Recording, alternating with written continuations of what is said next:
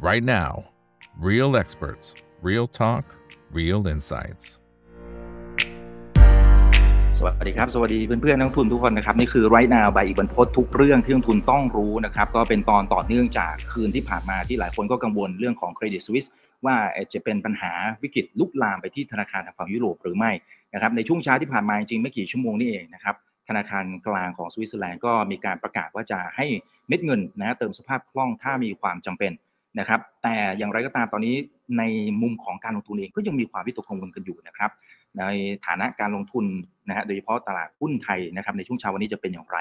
นะครับแล้วแบงก์ไทยเนี่ยจะไหวไหมนะครับวันนี้ได้รับเกียรติจากพี่เอครับคุณธนเดชรังสีธนานนท์ผู้ช่วยกรรมการผู้จัดการบริษัทหลักทรัพย์ที่ปรึกษาการลงทุน FSS International ครับสวัสดีครับพี่เอครับผม สวัสดีครับเอกคนทุกท่านครับครับ จริง ๆ มันเหมือนจะเป็นข่าวดีีนะครับที่ธนาคารกลางสวิตเซอร์แลนด์เขาบอกเขาพร้อมที่จะอัดเม็ดเงินเสริมสภาพคล่องให้ แต่ดูทางฝั่งเอเชียเช้านี้ร่วงหมดเลยนะฮะเนี่ยประมาณสัก 1.5ถึง2เปอร์เซ็นต์มันสะท้อนความกลัวอะไรฮะโอ้แน่นอนครับ อย่างเมื่อวานเนี่ยที่ที่มีกระแสข่าวค่อนข้างรุนแรงเนี่ยมันก็สรุปความได้ประมาณสักสามเรื่อง เรื่องหนึ่งก็คือเรื่องที่ทางอ่าซาอุดีนชั่นแลแบงก์ปฏิเสธที่จะเข้าเข้าช่วยเหลือ เพราะว่ามันใกล้ใกล้ถึงไปดาน 10%อันนั้นก็ทราบกันแล้ว แล้วก็แล้วก็ CDS ของเขาก็พุ่งขึ้น กว่า 800 basis point ก็คือกลัวว่าใครเป็นเจ้าหนี้ก็คือกลัวไม่ได้ตังค์ครับ ก็ซื้ออินชลันไปก่อน ข้อที่ 2 ก็คืออันที่มีข่าวก่อนหน้านี้ก็คือ อยู่ในตัวรายงานประจำปีของ CS ที่มีการเขียนว่า เอ๊ะ บริษัทเนี่ยขาดทุนปีที่แล้วต้องเกือบเกือบ8,000 ล้านเหรียญสหรัฐแต่ไมฝ่ายบริหารเนี่ยไม่ได้มี measure อะไรในการที่จะป้องกันความเสี่ยงเลย อันนี้เขาเขียนไว้เลยในในงบ ประจำปีนะครับ แล้วก็ในช่วงบ่ายๆของเมื่อวานบ้านนี้ก็ยังมีข่าวว่า ECB ก็ยังจะเร่งขึ้นดอกเบี้ย 50 bip ในการประชุมวันพฤหัส แต่ผมเชื่อว่าน่าจะต้องเปลี่ยนใจแล้วล่ะนะครับ พอมันเกิดปัญหาขึ้นเนี่ยนะถ้าถ้าเราดูในแง่ของการ inject เงินเข้ามา ถ้าเราดูสถานะการเงินนอกเหนือจากที่ Credit Suisse รายงานผลขาดทุนประมาณสักเกือบเกิด8,000 ล้านเหรียญซึ่งหลักๆเนี่ยมันมาจากการขาดทุนนะครับกับเงินที่เกี่ยวข้องกับกองทุนเทดฟันนะครับประมาณสัก ประมาณ 5,000 ล้านเหรียญสหรัฐใน investment banking นะครับ ก็ถ้าดูจากงบการเงินของเขาเนี่ยตัว liquidity เข้า ratio เนี่ยก็อยู่อยู่ที่ 144%นั่นแสดงว่าเขาก็มีสภาพคล่องระยะสั้น หากว่าจะต้องมีการ cash flow out ออกไปภายใน 30 วัน ซึ่งเกณฑ์เนี่ย100% 144 ก็ถือว่าสูง จริง ๆ แล้วสูงกว่า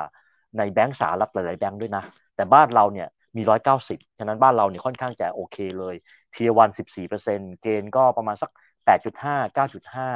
คาก็มี 20 ขั้นต่ำก็ 11 12ฉะนั้นเนี่ยถ้าเราไม่นับรวมเรื่องกำไรที่ขาดทุนน่ะเออเรโชอื่นก็ก็ไม่ขี้เหร่นะครับแต่ว่าถ้าเราดูความใหญ่โตของเทรดสวิตเนี่ยต้องยอมรับว่าใหญ่กว่าตัวเออ Silicon Valley Bank เยอะ asset มากกว่าสี่เท่านะครับสินทรัพย์สินทรัพย์มากกว่าสี่เท่านะครับเงินสินเชื่อมากกว่า 2.7 เท่า แล้วก็เงินฝากมากกว่า 1.5 เท่า แล้วก็ถ้าเราดูในแง่ของความเป็นที่รู้จักกันในระดับประเทศไทย regional แล้วก็สากลเนี่ยผมคิดว่าถ้าไม่เกิดปัญหานะคนแทบจะไม่ได้รู้จักตัว SVB เฉพาะในกลุ่ม techหรือฟินเทคเพราะว่าเขาไปทำธุรกิจหลักๆ อยู่ในแคลิฟอร์เนียแล้วก็แมสซาชูเซตส์เขาก็จะเป็นคล้ายๆกับแบงก์ภายในมากกว่า แต่ว่า Credit Suisse เราก็ทราบกันว่าเป็นเป็นแบงก์ขนาดใหญ่แล้วก็มี exposure ในแง่ investment banking ค่อนข้างเยอะ ฉะนั้นเนี่ยเราถึงได้มองว่า impact ไม่ว่าจะเป็นในสายแบงก์โดยตรง นะครับแล้วก็ในสาย investment banking ที่มันจะกระทบชิ่งไปหลายลูก ถ้าใครจำ r a y n Barter นะแบงก์ไทยเองก็มี exposure เหมือนกันในแง่ของการเข้าไปซื้อตราสารที่เกี่ยวข้องกับ Lehman Barter อันนั้นก็หลายพันล้านในยุคนู้นก็ก็ไร้ดาวกันไป เพราะฉะนั้นเนี่ยถ้าเราเนมเครดิตสวิตเนี่ยผมเชื่อว่าในเชิง investment น่ะมันน่ากลัวกว่าอยู่แล้ว เพราะว่าการลงทุนโดยตรงและโดยอ้อมที่เกี่ยวพันเนี่ยมันก็ทบเยอะฉะนั้นเนี่ยตรงนี้เองเนี่ยผมเชื่อว่าก็ไม่แปลกใจอะที่ที่ตลาด ยังยังหวั่นกลัวแม้ว่าจะมีข่าวว่า Central Bank ของ Credit Suisse ก็ยื่นมือเข้ามาช่วย เพราะว่า Impact ถ้ามันเกิดขึ้นจริงเนี่ยมันก็เยอะแล้วก็เงินตรงนี้เองเนี่ยผมคิดว่าในใจของนักลงทุนเนี่ยมันก็คือยังตอบไม่ได้หรอกว่ามันจะมาในรูปแบบยังไง แล้วก็จะมีการปรับโครงสร้างของ Credit Suisse หรือเปล่าก็เลยทำให้เกิดอาการ risk off ต่อเนื่องในวันนี้ครับอืมอย่างนี้ทางฝั่งของตลาดเองมองว่าไอ้ไอ้เม็ดเงินที่จะเข้ามา มันอาจจะเอาไม่อยู่อย่างนั้นหรือเปล่าฮะเราตีความอย่างนั้นได้ไหมฮะพี่ ก็ก็จริงๆเราถ้าเราจำทริกเกอร์หลักของตัว SVB เนี่ยเราจะรู้เลยว่ามันเกิดอะไรขึ้นนะครับเพราะว่า SVB จริงๆอะผมผมเข้าไปดูงบ SVB คือไม่เคยดูแต่ดูรอบนี้ตกใจนะ ตกใจคืออะไร คือ SVB ถ้าเราดูย้อนก่อนโควิด -19 เนี่ย key point สำคัญก็คือตัวนี้ครับ ตัว short term long term investment นะครับถ้าเราดูปี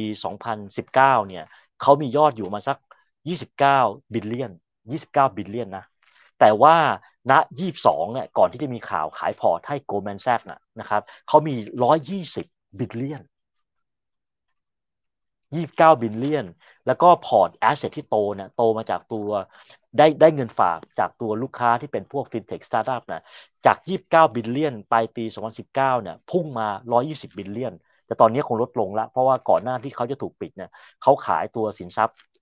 เรียกว่าตราสารเรียกว่าอ่อ available for sale เนี่ยให้กับทาง Goldman Sachs แล้ว realize loss ที่เป็นข่าว 1.8 billion และเห็นไหมครับว่าปัญหาคืออะไร อย่างนี้ครับ อันนี้ทางบัญชีนิดหนึ่งนะ คือเวลาที่แบงก์ลงทุนน่ะแล้วเวลาเขา mark ประเภทสินทรัพย์ที่จะลงทุน ถ้าเขา mark สินทรัพย์ประเภทเรียกว่า trading port ก็คือมันจะรับรู้โดยตรงมาที่ P&L คือกำไรขาดทุนก็จะวิ่งมา P&L เราจะรู้เลยว่าคุณกำไรขาดทุนเท่าไหร่นะครับไอตัว available for sale เนี่ยก็คือการรับรู้แต่ว่าผลขาดทุนเนี่ยแต่ว่าไม่ได้โดยตรงที่ P&L แต่ว่าจะมาอยู่ในรูปของอ after comprehensive income นะครับแต่ว่าสุดท้ายแล้วถ้าถ้ามันเป็นลบเนี่ยมันก็จะกระทบงบดุลอยู่ดี แต่ตัวปัญหาคืออย่างเงี้ยไอตัว held to maturity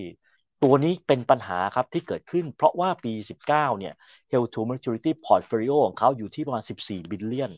แต่ปลายปี 2022 เนี่ยอยู่ที่ 91 billion คำถามคืออะไร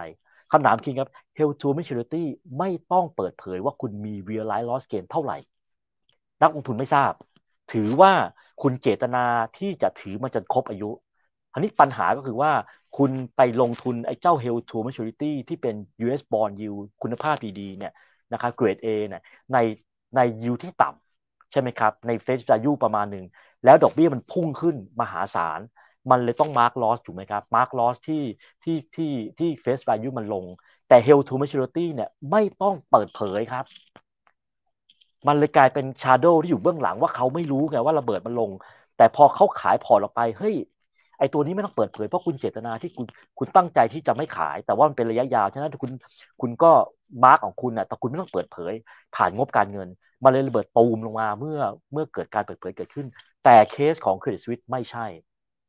Credit Suisse ไม่ใช่นะฮะ Credit Suisse เนี่ยถ้าเราดูพอร์ตของเขาปี 19เนี่ยพอร์ตลงทุน Credit Suisse อยู่ที่ประมาณหนึ่งแสนสี่หมื่นล้านเหรียญสหรัฐนะครับแล้วปี 2020 ลดลงนะเหลือ 65 billion เพราะว่าในแง่ของฝั่งสินทรัพย์ของ Credit Suisse เนี่ยมีปัญหามาตลอดและเป็นขาลงมาตลอดตั้งแต่ช่วงช่วงโควิด asset ก็ลดลดลง สินเชื่อก็ลง ตัวเด p o s i t ก็ลงและ investment ก็ลง ฉะนั้นเนี่ยถ้าเทียบเคียงปัญหาเนี่ยปัญหา Credit Suisse ไม่ได้เกิดขึ้นจากการที่พอร์ตระเบิดถูกไหมครับไม่ได้เกิดปัญหาจากการ mark ไม่ mark เพราะว่าและอย่างนึงคือพอร์ตของค Credit Suisse เนี่ยเป็นพอร์ตที่เรียกว่า trading security นั่นหมายความว่าถ้าขาดทุนกำไร มันจะเห็นชัดทันทีใน P&L นักลงทุนสามารถตรวจสอบได้ แต่ปัญหาก็คือสืบเนื่องมามาหลายตั้งแต่ปีที่แล้วที่มีปัญหาเรื่องสภาพคล่องเพราะว่า Credit Suisse เอง ถ้าเราไปไล่เรียงดู ก็ดูเหมือนจะมีเรียกว่าข่าวลือข่าวลบๆ อยู่เยอะเหมือนกันแล้วล่าสุดที่เรียนให้ทราบก็คือ การที่มีการเกี่ยวดองกับตัวกองทุนที่เกี่ยวข้องกับบิววองที่ที่เขาสองวันอะขาดทุนไป 20 billion อะแล้วก็ Credit Suisse เนี่ยมี exposure ประมาณ 5 5,000 ล้านเหรียญสหรัฐ ตัวนี้ก็คือ mark loss เข้าไปเต็มๆที่เกิดขึ้น มันเลยเกิดอาการเลือดไหลหยุดในแง่ของตัวเงินฝาก แล้วก็ทางตัวตัวซาอุดิอาระเบียแบงก์เนี่ยเข้ามาช่วยประมาณสักจำได้ว่า 4,000 กว่าล้านเหรียญ แต่ว่ารอบนี้ก็คงไปไม่ไหว ฉะนั้นเนี่ย ถ้าเราจินตนาการนะอีกว่า เอ้ย มันคน มันเกิดคนละเคสกับทาง SB Bank เพราะว่าอันนี้มันเกิดความเชื่อมั่นโดยตรงที่เกิดขึ้น แต่ว่าถ้าคนเดินไปแล้วบอกว่าขอถอนเงินออก แล้วมันเกิดขึ้นตั้งแต่ปีที่แล้ว แล้วถ้ามาถอนไปเรื่อยมันจะไปทริกเกอร์ในเรื่องของ liquidity อ่า coverage ratio ที่มันจะต่ำร้อยหรือเปล่า แล้วมันจะไหลเป็นตามเรื่อยๆว่าถ้าเกิดคุณมี liquid ไม่พอ มันจะทริกเกอร์ให้คุณต้องขายเงินลงทุน แล้วมันจะกระทบชิ่งต่อเนื่องไป อันนั้นนะคือ snowball ที่ที่ทำไมถึงคิดว่ามันมีมากกว่า เพราะว่าในแง่ของ credit suisse เนี่ย ตัวคอย relation ของเขากับตัวสากลนะผมว่ามันมากกับ SV Bank ก็เลยทำให้เอเชียวันนี้เองแม้ว่าจะมีข่าวของของตัว Central Bank ของเขาเนี่ย แต่ว่าไม่ได้ช่วยอะไรสักเท่าไหร่นะครับ อืมครับอ่าถ้าถ้าเป็นทางฝั่งอเมริกาเนี่ยคือเขาบอกเขาตั้งกองทุนอะไรมา แล้วก็อ่าอุ้มอุ้มของผู้ฝากเงินแบบร้อยเปอร์เซ็นเลย สมมุติว่าผ่านไปสักระยะหนึ่งแล้วธนาคารสวิสเนี่ยธนาคารกลางสวิสเขาบอกว่าเขาพร้อมอุ้มไม่อั้นเหมือนกันเนี่ย อันนี้ก็น่าจะช่วยได้ไหมครับหมายถึงว่า สมมุติว่าถ้าไปอุดรูรั่วให้กับ เนี่ยเครดิตสวิสเนี่ยมันอาจจะจบไหมฮะหรือหรือจริง ๆ แล้วธนาคารอื่น ๆ เนี่ย มันก็เริ่มมีความเสี่ยงเหมือนกัน โอ้ก็ผมคิดว่าเขาก็ต้องพิจารณาเหมือนกันว่า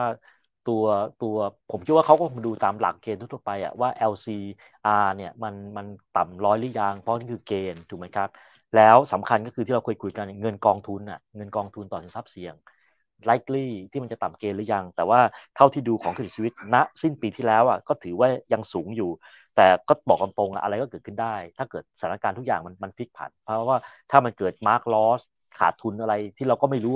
อยู่ใต้ผมหรือเปล่า มันก็จะกระทบชิ่งมาจนที่สุดแล้วเนี่ย ผมก็เชื่อว่านักลงทุนก็ต้องมีเคาะตัวเลขว่าเอ้ยถ้ามันเกิด 1 2 3 4 จะเป็นยังไง แล้วถ้าเกิดสิ่งนี้เกิดขึ้น มันจะกระทบชิ่งยังไง เพราะต้องยอมรับว่าในระดับสากล Credit Suisse นี่ก็เป็นที่รู้จักกันในระดับสากล ในในในบ้านเราก็ก็ค่อนข้างเยอะเหมือนกันงั้นถ้าเกิดว่าตรงนี้มาเนี่ยผมคิดว่าก็คงจะช่วยได้ แต่ว่าคำถามคืออย่างที่บอกอะ แล้วแล้วทุกคนคิดว่ามันจะมีเคสอย่างนี้เกิดขึ้นอีกหรือเปล่ากระทบชิ่ง แล้วจะมีไม้ไหนตามมาที่เกิดขึ้นเหมือนกันฉะนั้นเนี่ยอันอันนี้ก็ผมเชื่อว่ามันอยู่ในใจของนักลงทุนก็คงต้องเข้าโหมด risk off ไปก่อน แม้ว่าบ้านเราเองถ้าเราเคยคุยกันอะค่า ratio ของเราก็สูงมาก 20%เทียวันก็ 15%และอีกอย่างหนึ่งเวลาเราดูในระหว่างประเทศเนี่ยในแง่ของเงินกองทุนสำรองระหว่างประเทศเนี่ยต่อมูลค่านำเข้าบ้านเราก็อยู่วัน9%เกณฑ์ขั้นต่ำก็ก็สาม เออสามเท่าขอโทษทั้งสามเท่าเออประมาณเก้าของเราเก้าเท่านะครับต่อมูลค่านำเข้านะครับเอ่อแล้วก็เงินกองทุนระหว่างประเทศเนี่ยต่อหนี้ต่างประเทศเนี่ยของเราก็มีเกือบเกือบสามเท่า ปี 40น่ะที่เรามีปัญหาคือเราต่ำหนึ่งเท่า ฉะนั้นถ้าเราดูเกณฑ์ของแบงก์ไทยเอง ในความแข็งแรง เกณฑ์ของบ้านเราในแง่ของรีเสิร์ฟต่างๆเนี่ยผมคิดว่าค่อนค่อนข้างแน่นปึก แต่ว่าไอ้ผล Impact ต่อเนื่องในแง่ของทางบัญชีนะ ถ้าเกิดว่ามีการผลกำไรขาดทุนที่เกิดขึ้นเนี่ย เป็นยังไงแบงก์ไทยเองที่ที่ผ่านมาถ้าถ้าเราย้อนกลับไปดูนิดหนึ่งอะปีที่แล้วก็ก็มันก็มีการบันทึกผลขาดทุนนะครับ จากจากเรื่องของการ mark to market ตัวตราสารหนี้อยู่บ้าง แล้วก็ผ่านตัว after composite คำอยู่บ้าง แต่ว่าพอรวมจากพอร์ต equity พอรวมจากพอร์ตอื่นๆแล้วเนี่ย เรียกว่าผลกระทบจำกัดมาก บางแบงค์เพิ่มขึ้นด้วยซ้ำฉะนั้นเนี่ยถ้าถ้าดูจากหน้าหน้าเสือของบ้านเราแบงค์ไทยหรือเศรษฐกิจไทยเนี่ยผมคิดว่าเราน่าจะอยู่ในเกณฑ์ที่ปลอดภัย แต่ว่าในเชิงของผลกระทบจริงที่มันเกิดขึ้นเนี่ยอันนี้ก็ต้องบอกว่ายังคำนวณได้ยากนะว่าเป็นยังไงครับอืมครับโอเค แต่แต่ถ้าเป็นในเชิงของตัว SVB ผมว่าเราเห็นภาพว่าผลกระทบมันคงจะไม่เท่าไหร่นะครับเนี่ยอย่างคุณจาวิสก็บอกว่าจริงๆเรามีไปลงทุนไปถึงนักลงทุนไทยเนี่ย นะไปลงทุนในตราสารหนี้ผ่านเครดิตสวิสก็เยอะพอสมควร ไอ้มิติแบบนี้มันอาจจะเป็นอีกหนึ่งทริกเกอร์ด้วยไหมฮะ หรือในมุมของสถาบันการเงินเขามีการทำธุรกิจธุรกรรมร่วมกันอะไรแค่ไหนเราเราพอที่จะเห็นภาพไหมครับพี่หรือข้อมูลไม่ยังไม่ชัดขนาดอันอันนี้ต้องเหมือนกับรอบรอบที่ผ่านมาที่ทางตลาดทรัพย์ของไทย แล้วก็แบงก์ชาติเนี่ยท่านต้องออกมาพูดเพราะว่าข้อมูลพวกนี้ผมว่าคนที่จะสามารถที่จะเรียกข้อมูลให้กับทางผู้เกี่ยวข้อง นะครับตลาดทรัพย์ก็คงจะดูในส่วนของตลาดทรัพย์ที่เกิดขึ้น แต่ว่าอันนี้เองต้องต้องฝากต้องฝากความหวังไปที่ทางแบงก์ชาติ แต่ผมเชื่อว่าเขาก็คงจะทราบแต่ต้องเห็นด้วยว่าตัวผลกระทบที่เกิดขึ้นทั้งทางตรงและทางอ้อมของเครดิตสวิตเนี่ยแน่นอนต้องมากกว่า SCB แน่นอน เพราะว่าเราก็ทราบกันว่าเครดิตสวิตก็ถือว่าเป็นแบงก์เก่า แล้วก็เราก็รู้ถึงเอ่อเรียกว่าเขามาพอสมควร ฉะนั้นเนี่ยผมก็คิดว่าก็คงจะต้องมี exposure การยังไงแต่เราคงตอบไม่ได้นะ ผมคิดว่าคนที่จะตอบได้จริง ๆ คือ คนที่สามารถที่จะเรียกข้อมูลตรงนี้ดูกับทางแบงก์กองทุนหลักทรัพย์ต่างๆ ที่เกิดขึ้นนะครับ ก็ก็ผมเชื่อว่าอาจจะต้องมีออกมาเรื่อยๆเหมือนกัน แล้วผมคิดว่าก็อาจจะต้องมีมาตรการอะไรเตรียมเอาไว้แล้วล่ะว่าถ้าเกิดเหตุประเภทเงินสภาพคล่องเงิน flow ออกไปเยอะๆแล้วมันกระทบชิ่งที่ใครเนี่ย ผมว่าหน้าต่างของแบงก์ชาติก็ต้องเปิดอะว่าถ้าเกิดเหตุอะไรแล้วก็คุณก็ต้องสามารถที่จะเอาตราสารหนี้ที่มีคุณภาพอะมามามาเรียกว่ามาขอกู้เป็นหน้าต่างสั้นๆได้ นอกเหนือจากเรื่อง interbank นอกเหนือจากเรื่องการที่มีที่ที่ทางแบงก์หรือว่าสถาบันการเงินต่างๆ นี่สามารถที่จะขายในตลาดรอง ผมคิดว่าจากนี้ไปเนี่ยทุกคนก็จะต้อง เตรียมและเตรียมและแม้ว่าจะไม่เกิดขึ้นกับเรา แต่ว่ามาตรการใกล้เคียงแหละผมว่าต้องทำแต่ว่าในเคส Credit Suisse เนี่ยผมคิดว่าเดี๋ยวก็คงจะมีรายงานข้อมูลจากทางฝั่งบ้านเราทั้งตลาดหลักทรัพย์หรือแม้แต่แบงก์ชาติก็คงจะออกมาให้ไกด์แดนมากขึ้นนะครับครับสมมุติว่ามันมันเกิด worst case scenario จริงๆครับพี่เอกมันมันมีโอกาสที่จะคล้ายๆกับทางฝั่งของอเมริกาไหมครับ ที่ทางการจับมือกันแล้วก็มาอุ้มนะครับ มาอุ้มทางฝั่งของผู้ฝากเงินแบบร้อยเปอร์เซ็นต์ mindset ของของ ร่วมกับดูแลในบ้านเราเป็นอย่างนั้นด้วยไหมครับของบ้านเราจริง ๆ ตามหลักตอนนี้ก็คือหนึ่งล้านบาท ต่อคนต่อบัญชีต่อแบงค์จริง ๆ ถ้าก่อนหน้านี้ถ้าเราตามดูเนี่ยทาง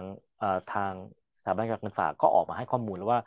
คนบัญชีประมาณ 90กว่าเปอร์เซ็นต์ของบัญชีในบ้านเราเนี่ยเซฟ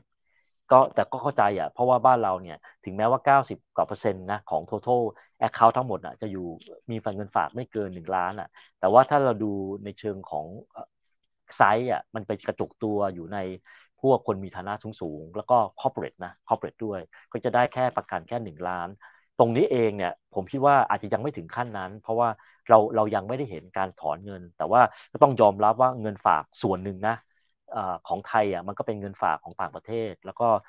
ช็อตเทอมบอลอะไรต่างๆนะใช่ไหมครับ มันก็ต่างประเทศ อันเนี้ยอันนี้คือผมคิดว่าถ้ามันกระทบชิ่งไป มันก็เป็นไปได้แหละที่บางกองอะอาจจะต้องถอนเงินไปเพื่อที่จะไปไปไปช่วยอะไร แต่ว่าเงินฝากนะผมไม่ค่อยห่วงนะบ้านเราเงินฝากค่อนข้างจะพึ่งพาคนไทย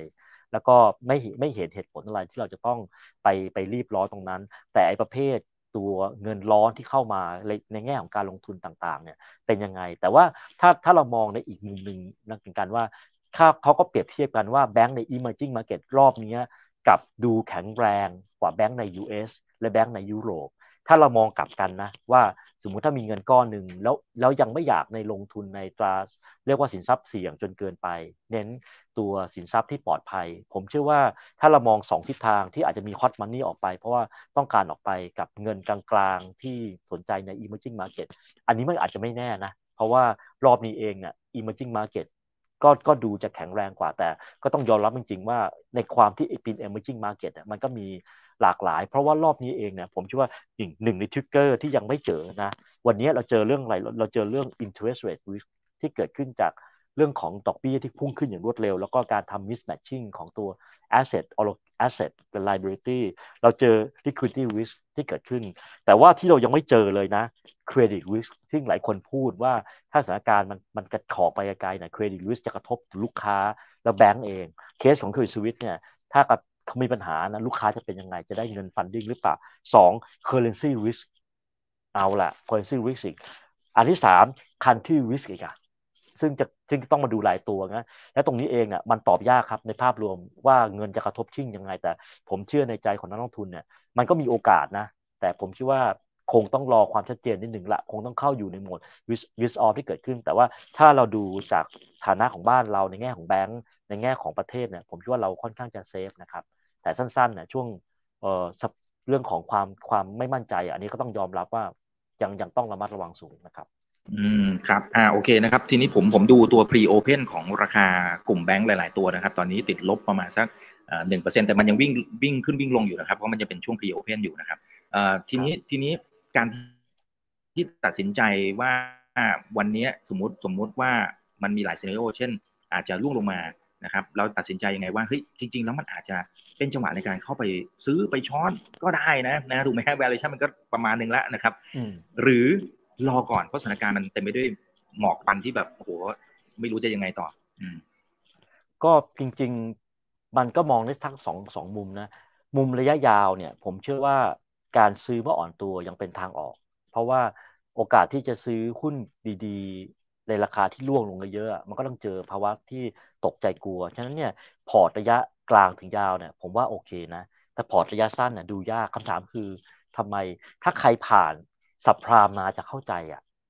มันลงเร็วจริงๆอะมันเป็นกระแสเรื่องความมั่นความขาดความมั่นใจทั้งที่มันไม่ได้กระทบเชิงพื้นฐานเท่าไหร่ อันนี้เองถ้าใครอยู่ถึงช่วงสับพรามจะรู้ว่าเวลามันลงมันลงเยอะนะ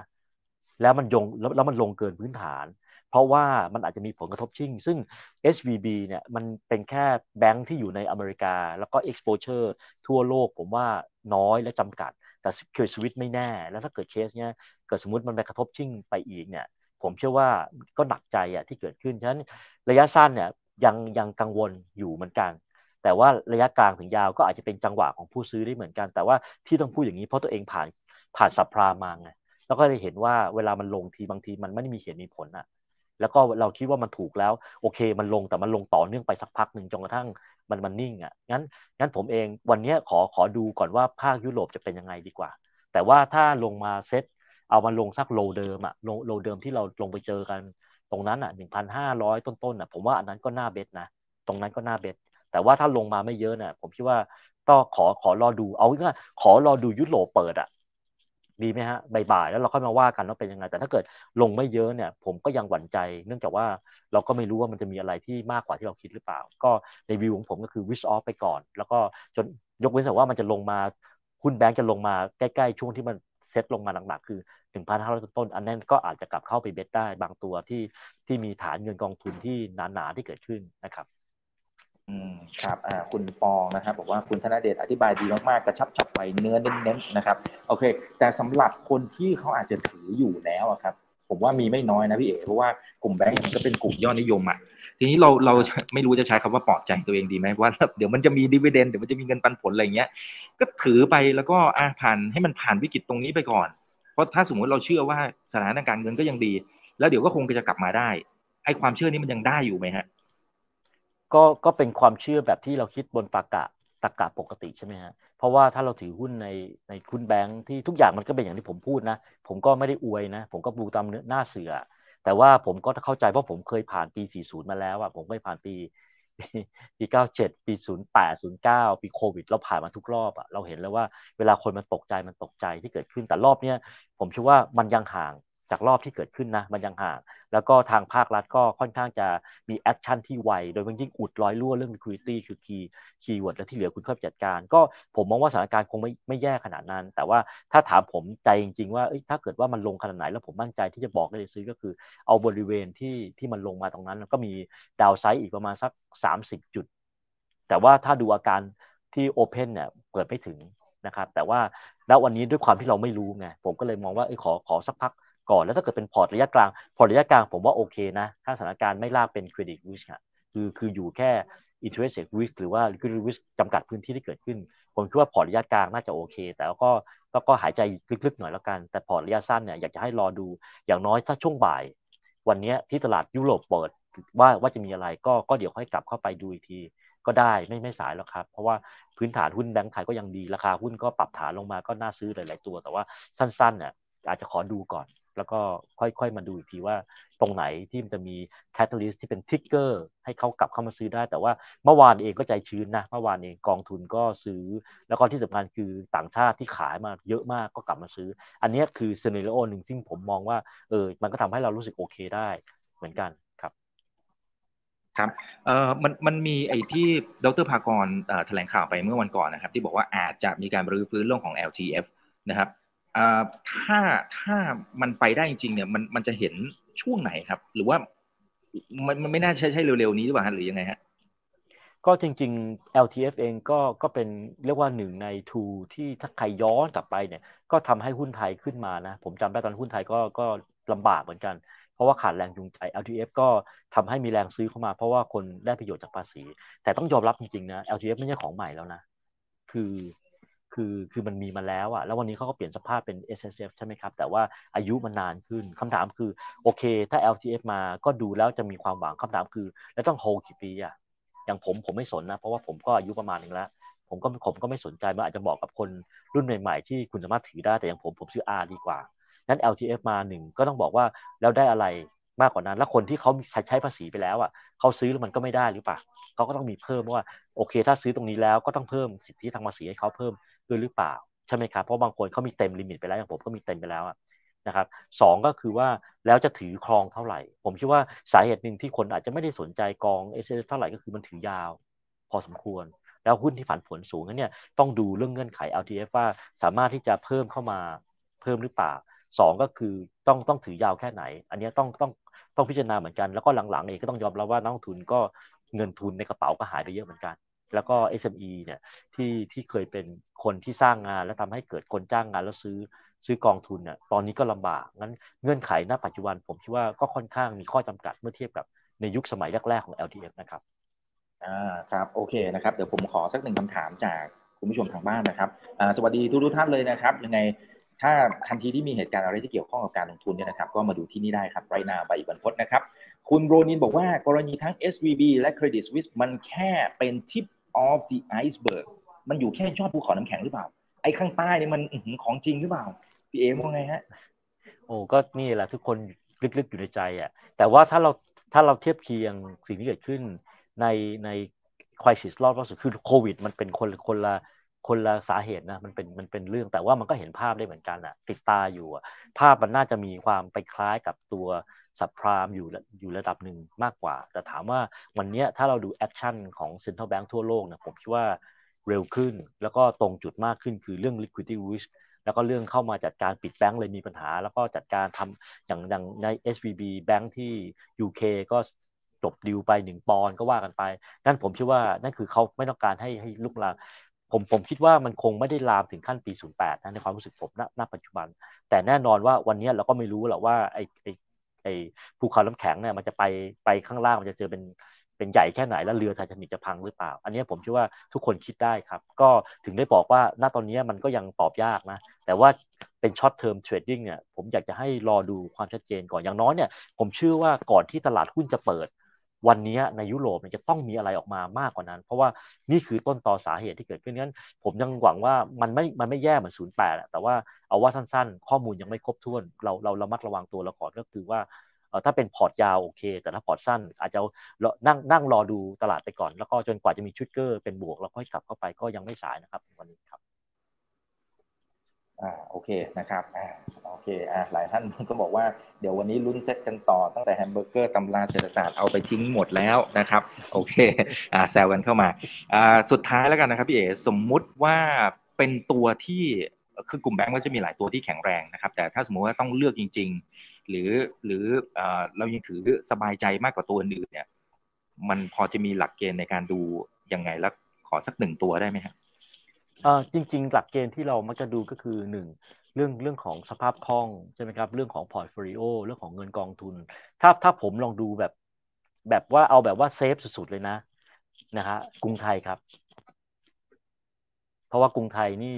เรียกว่าตัวตราตราสารต่างๆ มันก็น้อยกว่าแบงก์ใหญ่อื่นๆ แล้วก็เป็นแบงก์ที่ออกไปทางรัฐแต่ถ้าเกิดผมดูเงินลงทุนต่างๆ ก็ค่อนข้าง safe นะ ถ้าในเชิงของการลงทุนถ้าเรากังวลสิ่งที่จะเกิดขึ้นตรงนี้ ก็ต้องบอกว่า กรุงไทยก็ถือว่า safe กรุงไทย ถ้าผมกรุงไทยมาเป็นอันดับหนึ่งนะ ในแง่ของความ safe แล้วก็ BBL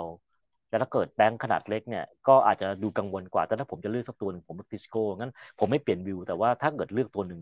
ในความเซฟที่สุดในวันนี้มากกว่าจะเลือกเรื่องโกล์ต่างๆ ผมเลือกกรุงไทยครับ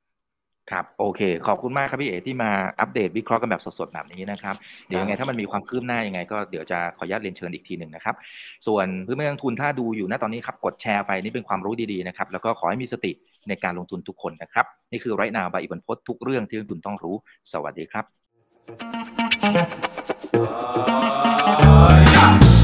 ถ้าชื่นชอบคอนเทนต์แบบนี้อย่าลืมกดติดตามช่องทางอื่นๆด้วยนะครับ ไม่ว่าจะเป็น Facebook, YouTube, Line Official, Instagram และ Twitter จะได้ไม่พลาดการวิเคราะห์และมุมมองเศรษฐกิจ และการลงทุนดีๆ แบบนี้ครับ อย่าลืมนะครับว่าเริ่มต้นวันนี้ดีที่สุด ขอให้ทุกท่านโชคดี และมีอิสรภาพในการใช้ชีวิต ผมอีกบรรพฒนาเพิ่มสุขครับ